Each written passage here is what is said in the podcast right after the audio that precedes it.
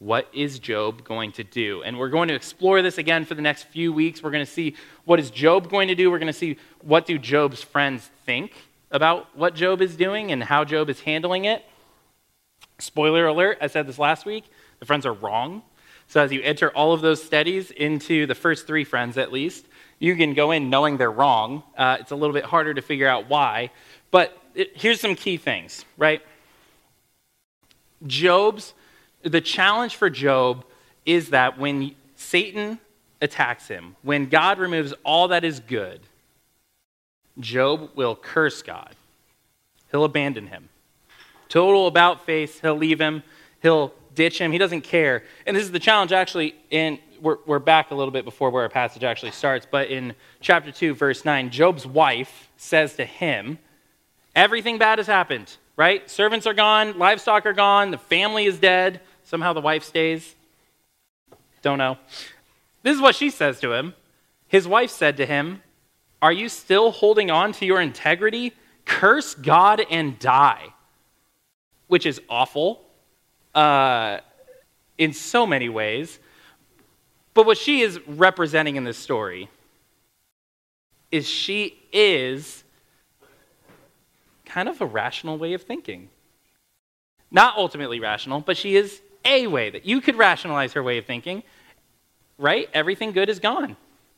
God has done nothing for you. Where is he now? Curse him and die. It'd be better off if you were dead. And Job actually agrees with that one part because at the start of chapter 3, Job, and this is key, he does not curse God, but he does curse the day he was born. And we're going to talk about this a little bit. This is a touchy subject. Uh, but Job began to speak and cursed the day that he was born. So he does not curse God, but he curses the day that he was born. Uh, I would imagine Curtis might have felt that at some point in the last week. Uh, he was like, you know what? This might not have been worth it. Uh, not quite that bad, but Job, Job is not suicidal here. Uh, and, and again, this is delicate and there's a lot to it, but he's specifically just wishing, saying, if I was not born, I would not have suffered any of this. And if I had not, it would all be for nothing. I wouldn't have to deal with this. It'd be so much better. Basically, he starts there and then he carries on throughout this entire chapter. I'm not even going to read all of it. Uh, we're we're going to read only just one key verse in a minute. But Job starts with, I wish I was not born. And he starts to question then, God, why did I live when everyone else did not? Why did I live? Why do I have to continue to endure this? And eventually, he even asked God, God, you have been so good to me, essentially. Why did this happen? It's, it's a very reasonable question. It's a very reasonable way to look at it. Think if any of us were in this place. Remember, remember, Job did not just lose all his family. He's got sores on his arms and he's sick and he's in pain. It's awful. All of it's so bad. Uh, it actually says that when his friends arrived, they were like, oh my gosh, this guy is bad. Like, this looks bad. He's almost unrecognizable. And so, Job here is, I think, very fair in the way that he responds. This is not an example. Job's suffering, Job's wailing, his lament is a word that we would use for this from the Bible. This is not an example of Job faltering in his faith, even. This is actually biblical mourning. And that's kind of the idea I want to talk about. I, want to talk about this idea of, as Christians, is it okay for us to grieve? Is it okay for us to, to mourn, to feel such a deep sadness? Is it okay to hold on to that emotion? Uh, because I think that there's, there's some misunderstandings about this. Uh, and some of them can actually be really damaging to us. And so it's important that we can start to talk about this and have a little bit of a conversation, get the ball rolling, uh, to, to understand this idea of grief and mourning. And in short, it actually can be a really good thing. It can be really healthy. It's very natural. Um, one of the other key things I want to differentiate here, I want to point out is I would not actually say Job is depressed. Uh, I, I, know it's kind of a common jump that we might make. If you read this chapter and Job says, Man, I wish I wasn't born. Why do I still have to be alive? Everything is awful. I'm in pain. I hate all of this. You might look at that and say, okay, well, he's depressed. I, I actually think that this is different. And I'm not a mental health expert. I don't want to try to make every diagnosis, whatever. But the key difference I want to, to state here is that Job's reaction here is entirely expected, I think, from any of us. If we looked at this, you say, Of course you should be sad. Bad things have happened, horrific things have happened in your life in the very recent past. Of course, you should be just absolutely struck and crushed by this. And depression is not always this, but I think to make the jump to say that Job is depressed, could say depression is not equated with sadness. I don't know uh, all of you, but I know in a room this size, there's a fair amount of us that probably have wrestled with depression, clinically diagnosed depression. Uh, those of you that have, you know, depression is not you get to choose if you feel happy or sad. One of the worst things you can say to someone that's depressed is, well, just cheer up. This is not that. Uh, not at all. Uh, Job is sad. He is mourning. He should be sad and mourning. Depression is something that can be entirely out of your control. It's not that you made any de- choice to be depressed. And so I want to differentiate here, just on a healthy level. Let's not make the jump and just say Job is depressed and we're going to deal with depression here. Depression is an entirely separate category. And so I want to avoid that. Now, there's overlap depression can bring about emotions of sadness, but it's not limited to that. So we're talking about different things here. But here's where I want to hone in when we're talking about Job. And, and you want to see this emotion. When, when I read this, we're in verse or chapter 3, verse 26. Job has laid out all the reasons why his life is awful, and trust me, it is. I, I feel like we can all resonate with this emotion. I cannot relax or be calm. I have no rest, for turmoil has come it's awful. I cannot relax or be calm. Anyone ever feel that? Just that restlessness? When things haven't been going your way or when you've undergone really bad hardship, one of the, the hardest things is actually this idea of being able to just put your mind at rest. For me, one of, the, one of my examples is this past summer, my uh, grandmother passed away.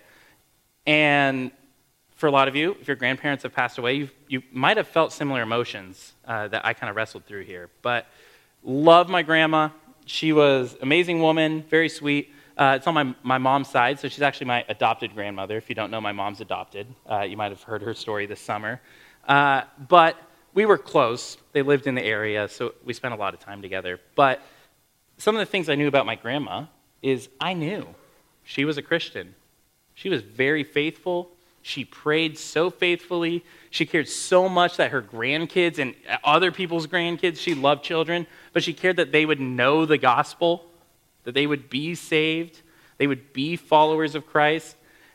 Forefront of her heart, everything she was about, my entire life that I knew her. I, I knew my grandma was a Christian. It was very clear. But when my grandma passed, there was this bittersweet emotion. For the last, I don't know exactly how long, but I think seven or eight years, uh, my grandmother struggled with dementia. Uh, if you don't know what dementia is, it's a lot like Alzheimer's. Uh, she lost her memory. Eventually, she wasn't really herself. Uh, she didn't know who we were. She might have known that she knew us, but she didn't know us. Uh, she couldn't live on her own anymore. She had to live in a family home to, to be cared for, and eventually her health failed. My, my grandmother was old, and it's natural, it happens. But that's sad. It hurt. But on the other hand, I knew my grandmother was a Christian. And so when my grandmother passed, I had these two conflicting emotions of my grandma, who I love, who I'm so close with. We share so much, so many things in common. I'm sad. I, I lost my grandma. But on the other hand, my grandmother, who was sick, who was hurting, no longer is. I get to rejoice because I know that she's in heaven. I know that one day I'll see her again. And I know that brings joy, but at the same time, I was quite sad. Actually, it was really hard in this room. Uh, I didn't plan on sharing this, but in this room, I, I actually did the ceremony for my grandma, uh, which is the first memorial I've ever done. Uh, I'm 25, I'm still fairly new at this, so doing a memorial uh, is, pretty new for me, and that was a pretty emotional experience because the entire time I stood up here, I was looking at an audience mostly of older people that, that raised me, that helped raise me, uh, that, that loved me, and I knew loved my grandma, and I just was sharing with them about how important the gospel was to my, my grandmother. And the entire time I'm speaking, I'm speaking truth, just like I would do here. I'm pretty comfortable on stage. You know, uh, being in front of a crowd doesn't faze me. But in my head and in my heart, I'm wrestling with these emotions. If I have such grief right now, but also, hooray, grandma's not in pain, grandma's in paradise. Luckily, the Bible talks about grief plenty. Words of Christ, of Jesus, our Savior, are in here. Words of, of beautiful poets and the words of Paul uh, give us a little bit of a lens to understand processing that grief. So, those feelings that I had while I was thinking about them, I would go back and I'd read some of these verses. And so, I wanted to share them with you uh, and walk through. The first one I want to share actually can be misunderstood, so I wanted to start there. Of let's have an understanding of how we can process grief because I've been there and I, I, I felt it. Uh, that's why I shared that story.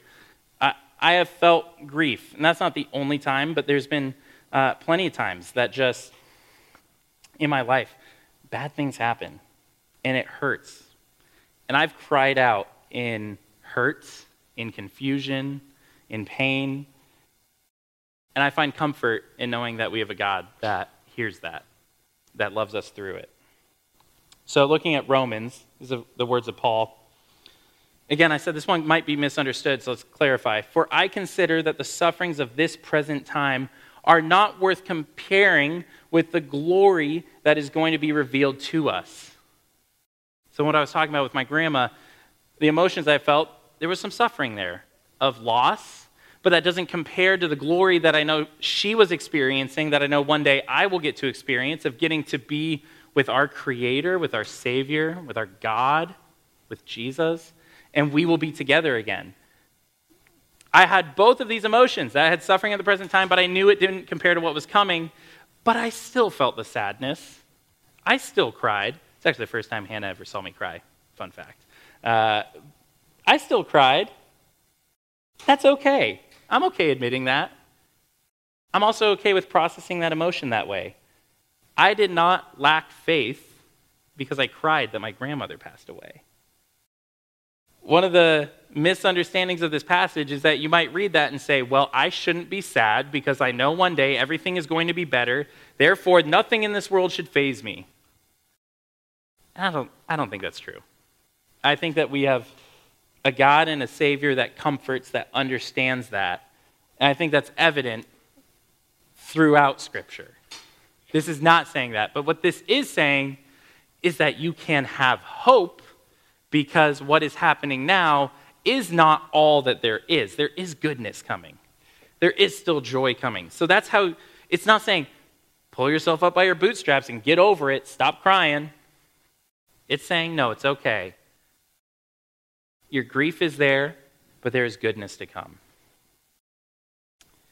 In the words of Jesus, if you don't want to take my word for it, Jesus said, Blessed are those who mourn, for they will be comforted. That's in Matthew 5. Our Savior, blessed are those who mourn, for they will be comforted. Who are they going to be comforted by? Himself. He draws us near. Psalm 147, beautiful poetry, this work. Psalms are full of mourning. His entire book, by the way, called Lamentations, Lament, all full of mourning. Psalms are full of this emotion and mourning and it says in Psalm 147 He heals the brokenhearted and bandages their wounds. Our God does not look at us in our mourning and say, Why? Stop it. That's not his emotion. He heals the brokenhearted, he comes close to us. Psalm 37, another one. The righteous cry out, and the Lord hears and rescues them from all their troubles. The Lord is near the brokenhearted, He saves those crushed in spirit. Ooh. He is near the brokenhearted and he saves those crushed in spirit. When we talk about grief, when we talk about emotion or mourning or sadness, God does not look at that again. He does not look down at that. He comes close to us. He loves us. He is near to us. He saves those that are broken in spirit. He bandages our wounds. He heals those who are brokenhearted. And we are comforted because we are blessed by mourning. It seems totally backwards, and I get it. But what I want you to understand, really, is that when you hear poorly timed, maybe well intentioned statements like, well, you'll get over it, or it's okay, God's got it, and you feel this emotion and you feel this sadness, what someone says to you might not be inherently untrue. But for us, we may fail to comfort in the correct way for one another. Job's friends, we're going to see, fail to comfort him.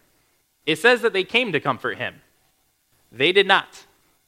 They failed to comfort him. But our God, our Savior, our Jesus, He does not fail.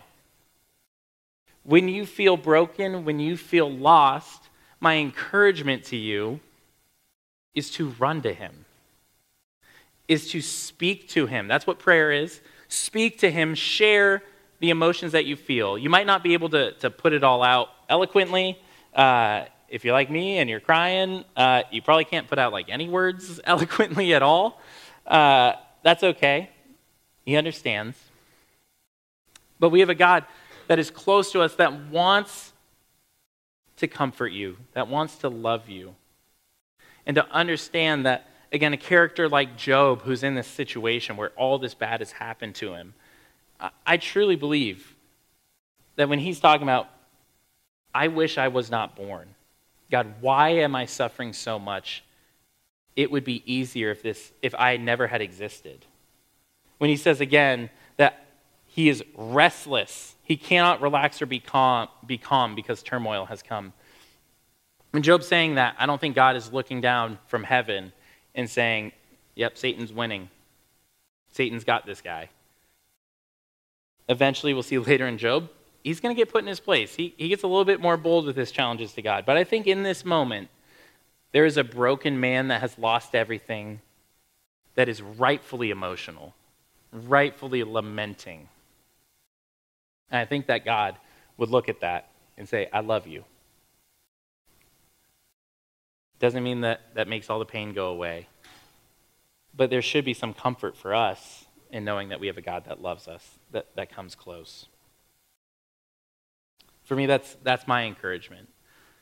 In the times where I feel that pain, where I feel confusion, when bad things happen, the classic question is why, God? Why, why did this happen? And just like in Job, we don't get to find out. We don't always get the, the answer. Or sometimes you do, but it's not as quick as you want. Uh, and yet, God understands and He is patient and he is kind. He comforts. My last encouragement is just this is don't be the person that's quick to speak when your friend is mourning. This is just a friendly tip. Don't be quick to speak. Be quick to, to listen, wrap your arms around them, whatever it may be. But our job as followers of Christ is to love one another, especially in times of mourning and times in pain. Uh, the best way to do that is not always with your words. Uh, sometimes it's just your presence. There's a lot of nuances and, and intricacy with that, depending on your relationship and what's happening. But don't be the person that's known as putting their foot in their mouth and saying the wrong thing at the wrong time.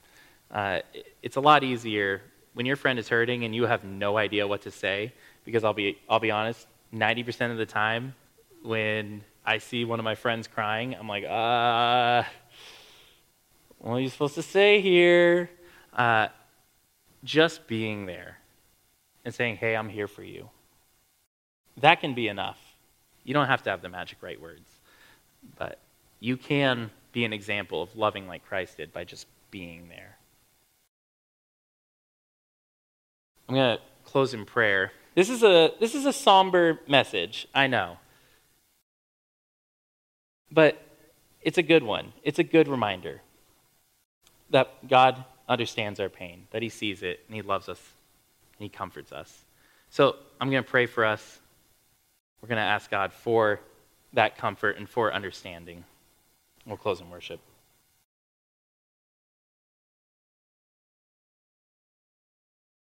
God, thank you that we get to that we get to gather. We get to be with friends, uh, brothers and sisters in Christ, with our, our small group leaders, that, that you've put people here that love us, that care for us.